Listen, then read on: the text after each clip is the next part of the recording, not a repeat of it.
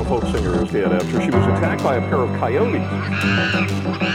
What is the monkey doing? Tell me what the monkey doing. He ripped her face off! We actually have a trainer in the water with one of our whales. If I show weakness, if I retreat, I may be hurt, I may be killed. Baby Azaria Chamberlain was taken by a dingo back in nineteen eighty. Hello, this is Liam Neeson, and you're listening to Man Eaters, the podcast.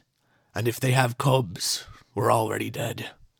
Did you know that you can rate and subscribe and click a button and it helps this podcast out? And if they have cubs, we're already dead. I lost my daughter and my wife in Europe twice. I'm just a bad family man. And if they have cubs, we're already dead. Oh. What the fuck was that? That was weird. Anyway, welcome back to Man. It is the only true crime podcast on the internet where all the killers are real animals. I'm your host, James, and I've been really excited to record this one. Um, this is the first edition of Man Eater Movies, a new episode format we're trying out. It's essentially like a movie club for fans of animal attacks, which is a combination that I've never seen done before um, in a podcast. Maybe that's for the best. Maybe it's a terrible idea. Maybe this is the end. Um, but... You know, if there's one thing we all know about me, it's that I love implementing and delivering on bad ideas. So, what is this podcast? Essentially, I'm going to watch um, movies that feature um, man-eating animals, and we're going to talk about them, and we're going to, I guess, give them a review, maybe, at the end? I'm not quite sure. We'll talk about how accurate they are to how these animals actually interact with people in the wild. Um, we might talk about how they... You know, what parallels um, the story has to things in real life, if the story actually was based on true life or if it was fiction. Um, and we'll also just, guess I guess, do a little bit of film critique and just talk about the movies themselves and how they're made. So um, you may have already guessed from the thumbnail um, of this episode, if you can see it, or... Um, By the by the title of the episode, or by that really, really good Liam Neeson impression at the very beginning of the app, um, we are doing a episode about The Grey. The Grey is a two thousand eleven film starring Liam Neeson. Um, it was about a, a plane full of oil workers, or oil men, who um, have to survive in the frozen wastelands of Alaska, whilst being hunted by a pack of uh, grey wolves, hence the name The Grey. So, um, look, initial thoughts. Uh, I watched this sh- this movie um, a few weeks ago with my partner, Celia. Um, overall, we both liked it as a film. Um, we thought the performances were really good, especially Liam Neeson. Um, we thought that the themes and the storytelling was, was quite good. Um It did drag a little bit. There were some interesting things that happened. There was some things that weren't so interesting, and we're going to get into that now. But before um we do that, I'm going to just do a quick, I guess, um, summary of the plot, a synopsis of the plot, I guess. Um, so if you want to watch The Grey and don't want anything spoiled, maybe skip the rest of the episode. I don't know. Give the episode a like and fuck off and come back later.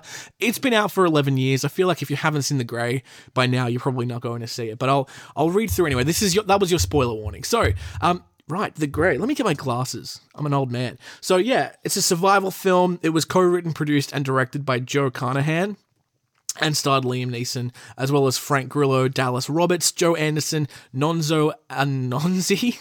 I don't know. Is that his name? Nonso Anozie and Dermot M- M- Mulroney. Better names, guys. Come on. So, um, yeah, the plot. Basically, uh, Liam Neeson plays a guy named John Otway. Um, he's like a sniper shooting expert. He's a marksman, uh, and he works for an oil company in Alaska. His job primarily is to protect the the crews who are working on the oil line from um, wolves. So he will like camp out in trees and basically snipe any uh, attacking grey wolves that are threatening the drillers. So um, these workers work on shifts like a month or so at a time, and then they go home. So on the last day of this job, he sees a wolf that's pursuing a pipeline worker and shoots it, and he goes up to the wolf and he like listens to its final breaths. Um, that evening, uh, everyone is celebrating at the, uh, I guess it's like a bar or a pub. Um, before they're all going to go onto a plane the next day that flies off to, I think, Anchorage, um, to give them two weeks off. Um, the evening before they leave, Otway is writing a letter to his wife, Anna. Um, basically, it's a suicide note. He's explaining he's going to kill himself. And so he actually goes out after his uh, drinking in the pub. He goes out and puts the barrel of his gun in his mouth, but he ultimately doesn't pull the trigger. He doesn't pull it off. Um, so the next day, like I said, they get on the plane. Um, he meets some of the other workers that he hasn't met that much, including a really annoying one, um, whose name I can't remember what it is, but I'll, I'll see if I can find it later. Um, they board the plane and he goes to sleep, and he wakes up with the engines on fire, um, the plane crashing. Um, It, it basically hits turbulence and falls apart, and it crashes in the um, remote Alaskan wilderness. So after waking up uh, in the snow, after you know being ejected from the plane, um, he discovers that only a handful of people have survived the crash. So uh, Liam Neeson's character always sees a character named uh, Chavis calling for help. He's like pinned in his... Um, The, the plane seat, and his legs are like all cut up and stuck. Um, so they he helps him, um, but Chavis has hypoxia. So Otway then finds a bunch of other characters. He finds Hernandez, he finds Flannery, um, and he finds Diaz and Burke and Henrik. So Henrik um, is watching as another passenger named Llewellyn. He has like a big puncture wound in his in his abdomen, and Liam Neeson essentially is like, he's not he's not gonna make it. Uh, go to sleep. It's okay now. And he says some words from a poem, and um, he dies. Llewellyn dies, um, which traumatizes a couple of the other um. Uh, passengers. So Liam Neeson's character, um, John, basically his survival instincts kick in, and he takes charge of the leaders. Um, he seems to be the one in the group who's got the most um, wilderness uh, preparation. No, what, what am I saying? Like wilderness experience, and uh, he's not prepared for a situation like this, but he's the most prepared out of everyone. Um, so he he's getting everyone to gather belongings and sort of, you know, find food, get everyone to safety, uh, patch up anyone who's wounded, and he sort of does like a, a survey around the plane, and he, he sees off in the distance like a clump of trees, whatever you call it, a bunch of trees, and he goes and investigates, and he sees one of the flight attendants, one of the women who was nice to him on the plane, um, and she's moving on the ground, so he runs to help her, but he realizes too late that um, the movement is only happening because there's a wolf eating her corpse. Um, the wolf sort of raises up and uh, attacks him. And I was pretty shocked at this point. I was like, oh, damn, like, is, is he going to like get injured straight away? He was lucky because the, the rest of the survivors came along and scared the group. Um, uh, Diaz finds Calfskin's body. Ooh, I can't remember what that is. Um, so Otway realizes after he's uh, brushed with the wolf that the uh, the plane has actually crash landed in the middle of the wolf territory, and he suggests that um, at nighttime they take turns to keep watch so that the wolves don't um, sneak up on them and, and pick anyone else off. He seems to be the only one at this point who really understands the danger that these that they're all in. Um, the rest of the survivors are still, I guess, traumatized from their plane crash and not really thinking too much about um, the wolves at this point. But they, they they eventually listen to him, and they do keep watch. Um, uh, so on watch the first night, um, Hernandez gets distracted and is killed and eaten and ripped apart by two wolves. And, like, miraculously... Um, like, the rest of the group doesn't hear it. He's screaming, and they don't hear it, and I think it's because of the... the, the howling wind, basically. The wind was so loud they didn't hear a man getting ripped apart like twenty meters away from them while they were asleep. So they wake up and they find Hernandez dead, ripped apart. They're traumatized. Holy shit.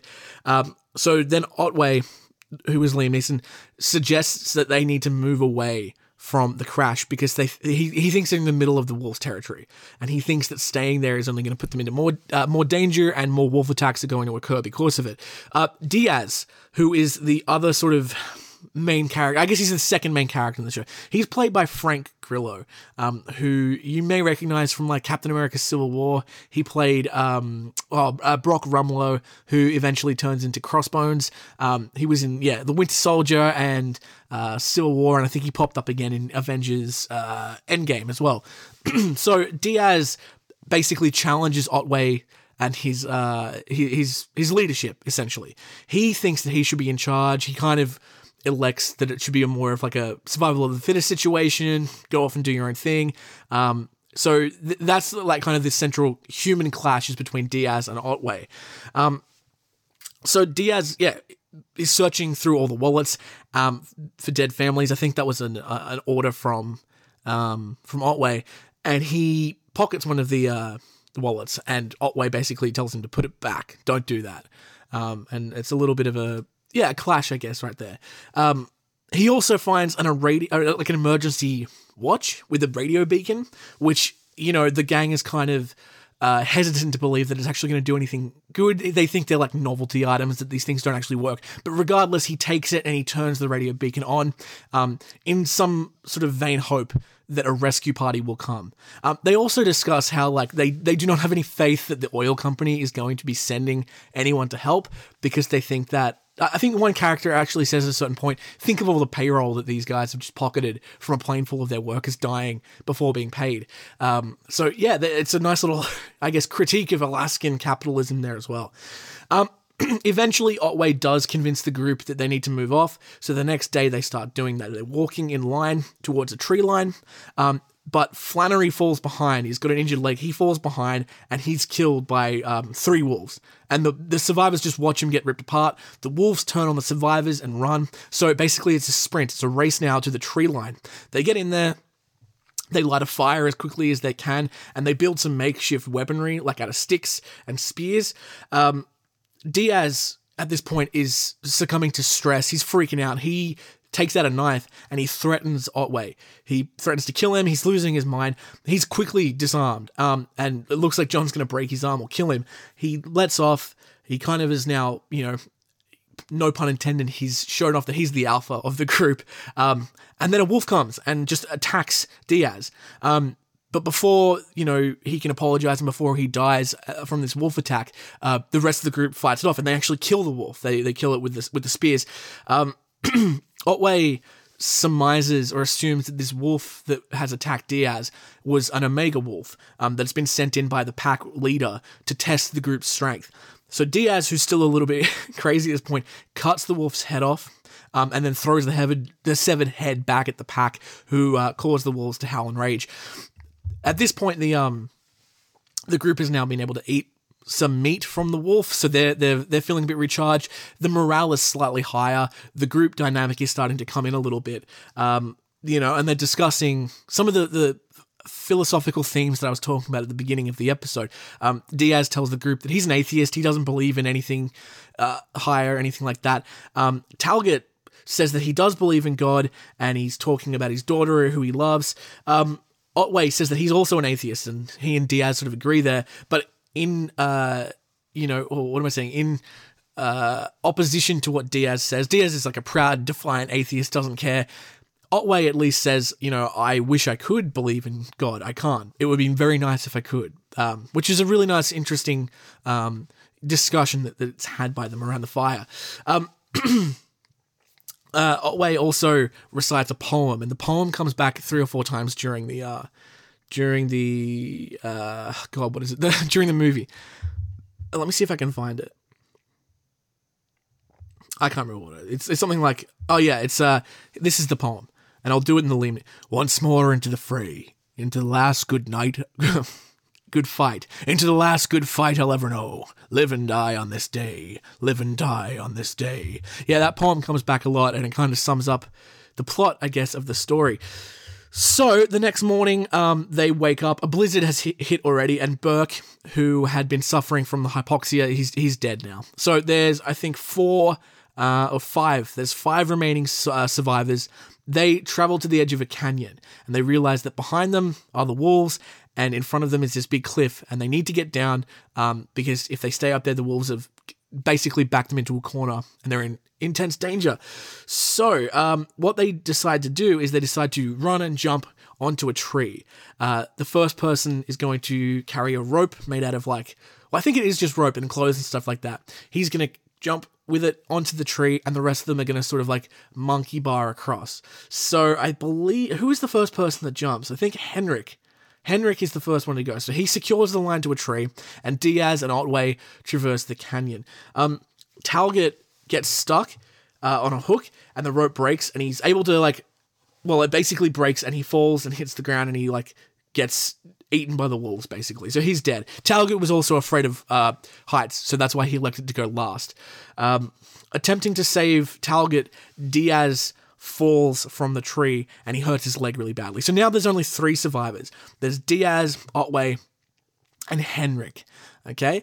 They arrive at a river, um, and Diaz now has been like walking for hours on this injured leg. He's humbled. Um, he's, his character change is, is quite dramatic, and he basically stops. He just sits down and he says, "I'm not going on anymore.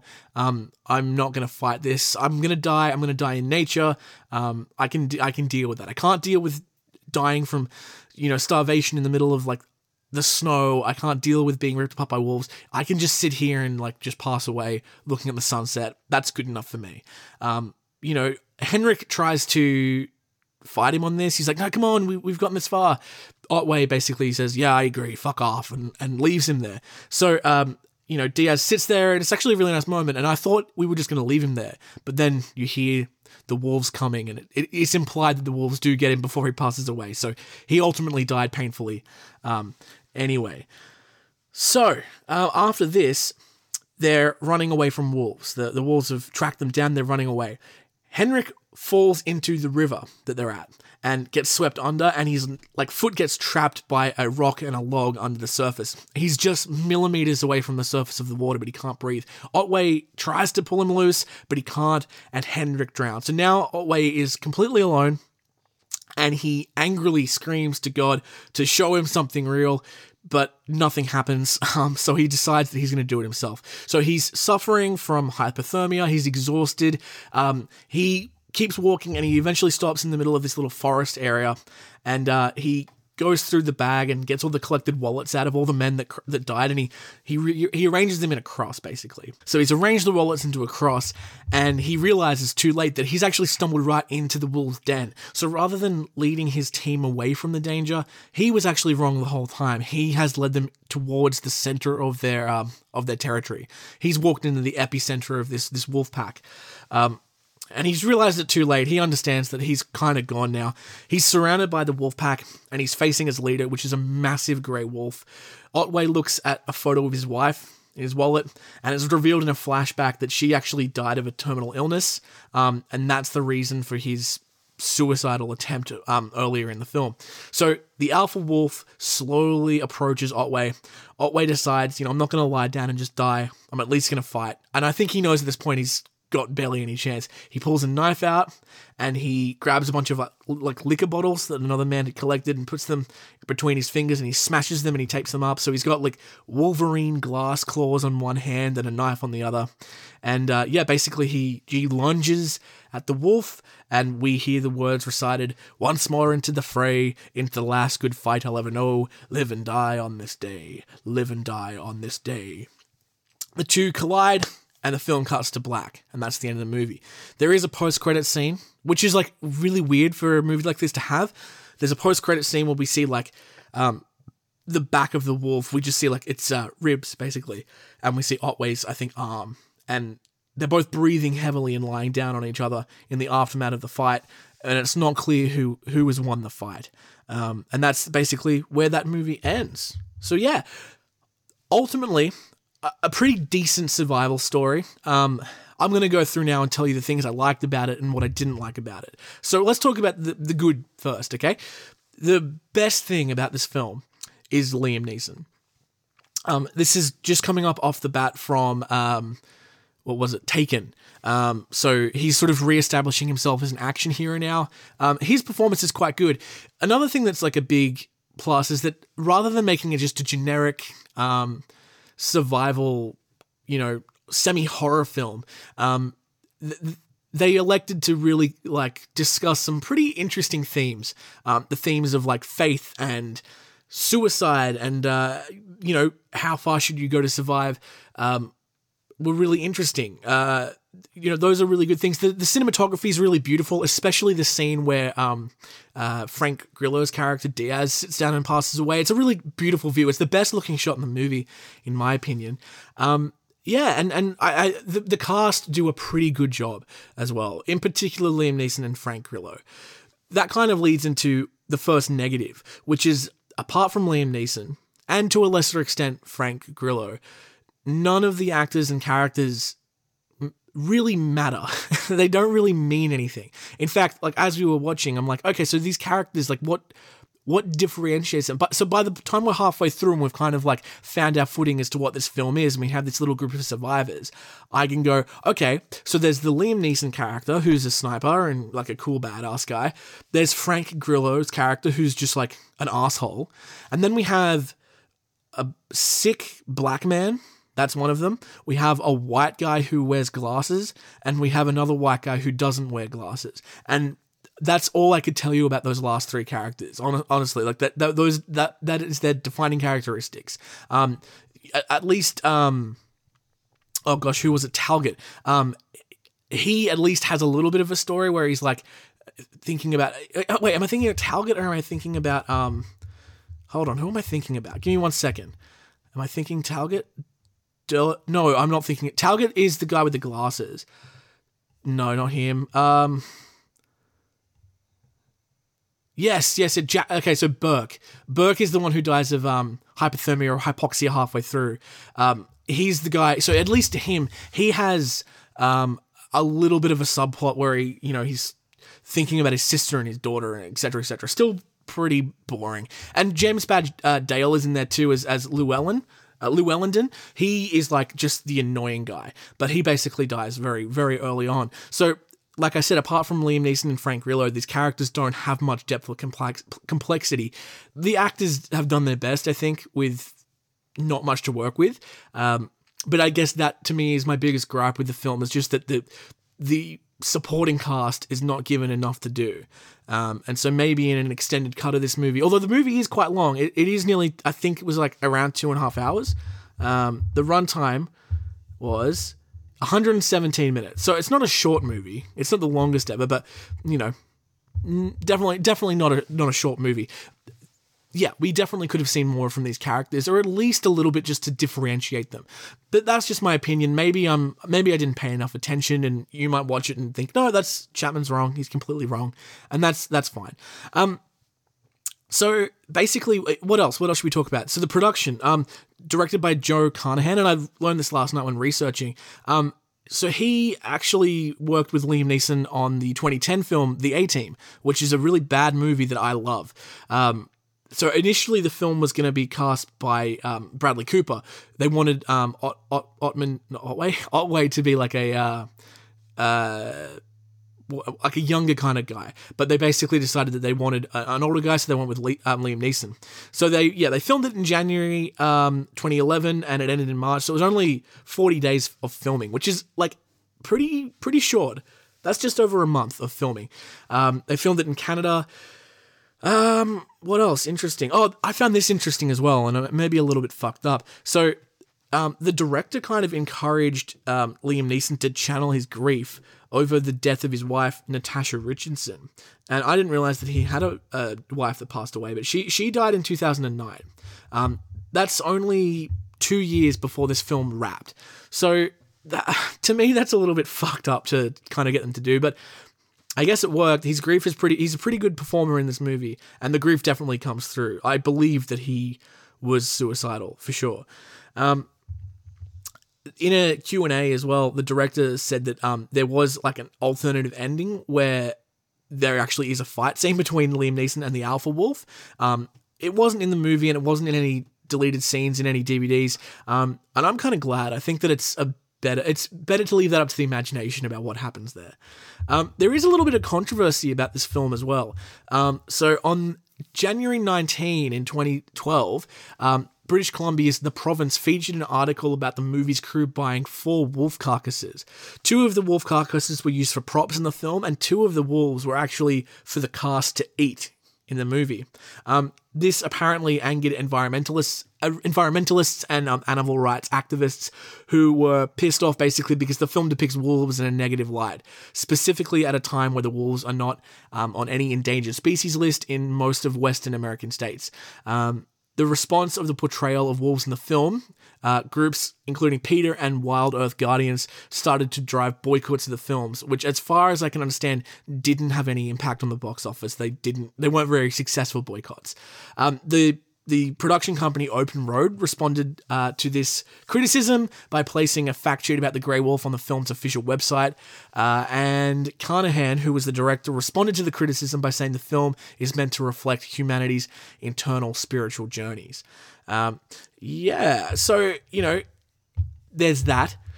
A lot of films get criticized by environmentalists uh, for, you know, varying degrees of good reasons. Um, this one, I think, like, if I, if they had shot and killed four wolves and then used the corpses for the film, I can understand. But from from my reading, my research, I believe that the wolves were already dead from either natural causes or from being hunted because they were, like, on farms or something like that. So the bodies were already dead and they were being put to use.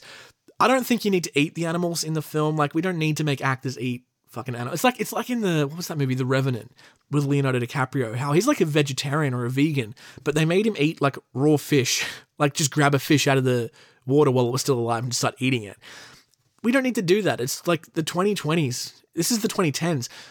You know, filmmaking is good. We don't have to do that. C G I the fucking fish. But, um, look, anyway, um, there was, um, you know, some good feedback. Overall, the film had, like, mixed feedback. They said it's an exciting tale. Who said this? Um, uh, Rotten Tomatoes, okay. The Grey is an exciting tale of survival populated with fleshed-out characters. I disagree. And a surprising philosophical agenda. I do agree with that. That's interesting.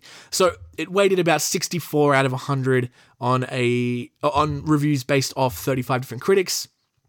And yeah, the, the general consensus is that it's a generally favorable film. Um, Robert, uh, Roger Ebert gave the film three and a half stars out of four, which is quite good. This is what he wrote. He said, "It was the first time I walked out of a film because of the previous film. The way I was feeling in my gut, uh, sorry, the way I was feeling in my gut, it just wouldn't be fair to the next film. There's time for some conversation among men, and this film, directed by Joe Carnahan and written by him and Ian McKenzie Jeffers, treats them as individuals. They're not simply a group of victims. The Grey advances with pitiless logic. There are more wolves than men. The men have weapons. The wolves have patience. The weather is punishing. I sat regarding the screen with mounting dread. The movie had to have a happy ending, didn't it? If not happy, then at least a relief in some sense. Sit through the entire credits. There's one more shot to come. Not that you wouldn't have been content without it." That's quite a good review. I, I just disagree with this idea that they had, um, you know, fleshed out characters apart from Liam Neeson and uh, Frank Grillo's characters. Um, there were negative reviews. Um, you know, people who didn't like it tended to focus on the film's abrupt ending, which I don't have a problem with. I think it was a, a great ending. Um, they perceive the emotional and philosophical undertones as unnecessary. Maybe. I think it's it just elevates the film into a different type of genre. Siobhan Sinot of The Scotsman gave the film two stars, commenting, "On the downside, there's a lot of dull, pretentious philosophizing about the heartlessness of nature and God. On the upside, you get to see a man punch a wolf in the face."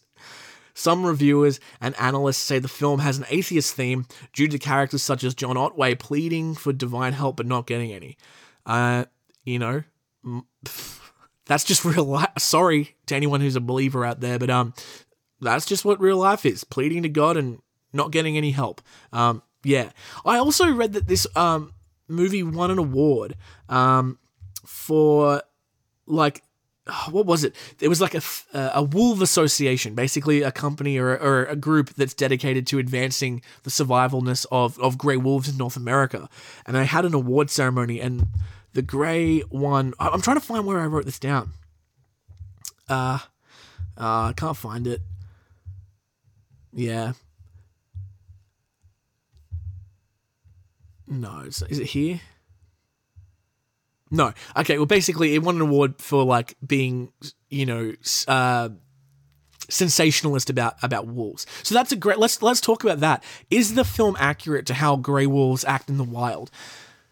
The short answer is yes. The long answer is no. So um, let's start with the short answer. Yes, wolves are incredibly dangerous animals. They eat and kill hundreds of people. Um, and if you listen to our last episode of Man Eaters, the uh, the the wolves of uh, no the Kirak wolves, the Kirkov wolf attacks, uh, and also the Tuko wolf attacks in um, in Finland. You know, these packs of wolves killed dozens of children over the course of a few years. They're incredibly dangerous. That's that's the short answer. The long answer, which is the one I would, you know, tend to point towards, The long answer is no. In general, wolves are not this aggressive. They don't hunt people like this. Uh, generally, they will leave people alone. But in this very specific circumstance of crashing a plane in, in very remote wilderness where food is short, in the middle of winter with blizzards happening, no other prey in sight, would the wolves target the men? Quite possibly. Very possibly, actually. The other thing that people had a, have a problem with, and I need to like do some research into this, and maybe we'll just do that now while we're live. This whole, um, you know, theory about alpha wolves and, and dominance hierarchy, it's something that a lot of people uh, in politics talk about now, especially on the right of politics. Um, and it's my understanding that like a lot of these theories about wolf hierarchies and alpha males, and especially how that links into into uh, humans, a lot of that has been debunked as far as I'm aware. I'm not smart enough or political enough to sort of be able to talk about that, but one thing I did read was that um, the whole alpha wolf, omega wolf thing isn't as um, rigid as I think we've been previously told. And it certainly doesn't relate to humans as well. I think just because like every pack has an alpha, allegedly, um, apparently people think that humans do too. I don't know how much I would agree with that, but it is worth the discussion. So um, we're coming up to the, I mean, I mean that, that, that's basically the synopsis. It's what I thought about it. I thought it was a pretty good film. It was pretty entertaining. I enjoyed it. I would recommend you watch it. It's, it's, it's a really good movie, especially if you like watching Liam Neeson films. It's probably in his top half of his filmography, and it's probably in the top third of his filmography if you're trying to look at like well-made movies that make you think they're not just like action porn. Um, it's like, you know, if you just want to watch Liam Neeson kick ass for two hours, go and watch Taken or Taken two um, or Nonstop, the one where he's just doing Taken on an airplane. But if you want to watch a, you know, an action movie with Liam Neeson that does have some philosophical themes and makes you think about certain things, and it's not just like a violence-a-thon, maybe The Grey is for you. Maybe it's it's up there. Um, I certainly would recommend it. I thought Frank Grillo had a sort of a standout performance, not as good as Liam Neeson, but considering the amount of screen time that he has, did quite well. The rest of the cast are good, but they don't have anything to do. Um, and that's uh, the direction is is relatively solid. The screenplay is okay. The filmography is is very cinematography. Sorry, is is quite nice as well. That that's where I go as a film. Now, as like accuracy towards animals, a lot of people, I think, are going to say that, th- that it presents wolves in a negative light that's not accurate. And I think, like I said before, that that's kind of true, but it's also not kind of true. I think that it, is it to- if this was a movie about um, uh, dolphins, right? And like we we our boat capsized in the middle of the ocean, and a pack of dolphins started hunting me and my friends, that would be outside the realm of reality. That, as far as I'm aware, has never happened and will not happen to you. You're going to probably be eaten by sharks, or more likely drown or get sunstroke or something like that. If that was a movie that they had made called the the blue, the blue, the blue bottlenose dolphins, um, then I would be like, yeah, this is a zero out of ten in terms of realisticness. In this specific situation, I can totally see it being plausible that wolves would act this way towards humans, and so I'm going to say it's like a four out of four out of five um, in terms of yeah. animal realisticness. Okay, so where does that put our... Well, first, I guess we need to talk about what our rating system's going to be, because it's the first time. Should we go out of ten? Should we go out of five? Or should we do like a percentage? Let's do let's do out of five, okay? And what what, what should we use rather than stars? We should use like a, a, a, a tooth or um a leaf. I don't know. Maybe a tiger. Let's just do a wolf for now, because it's the animal. The Grey. Okay, out of five wolves, what does this movie get? I think this wolf movie gets three and a half wolves out of five. Three and a half. It's it's it's an okay movie. It's not the best movie ever. I will probably never watch it again. It's not the kind of movie that has a lot of rewatch value. But if you uh, have an afternoon off and you're looking to see a Liam Neeson movie that's not just shooting men in the face over and over again, this might be for you. So I recommend, if if that's you, if that sounds like you, give it a listen.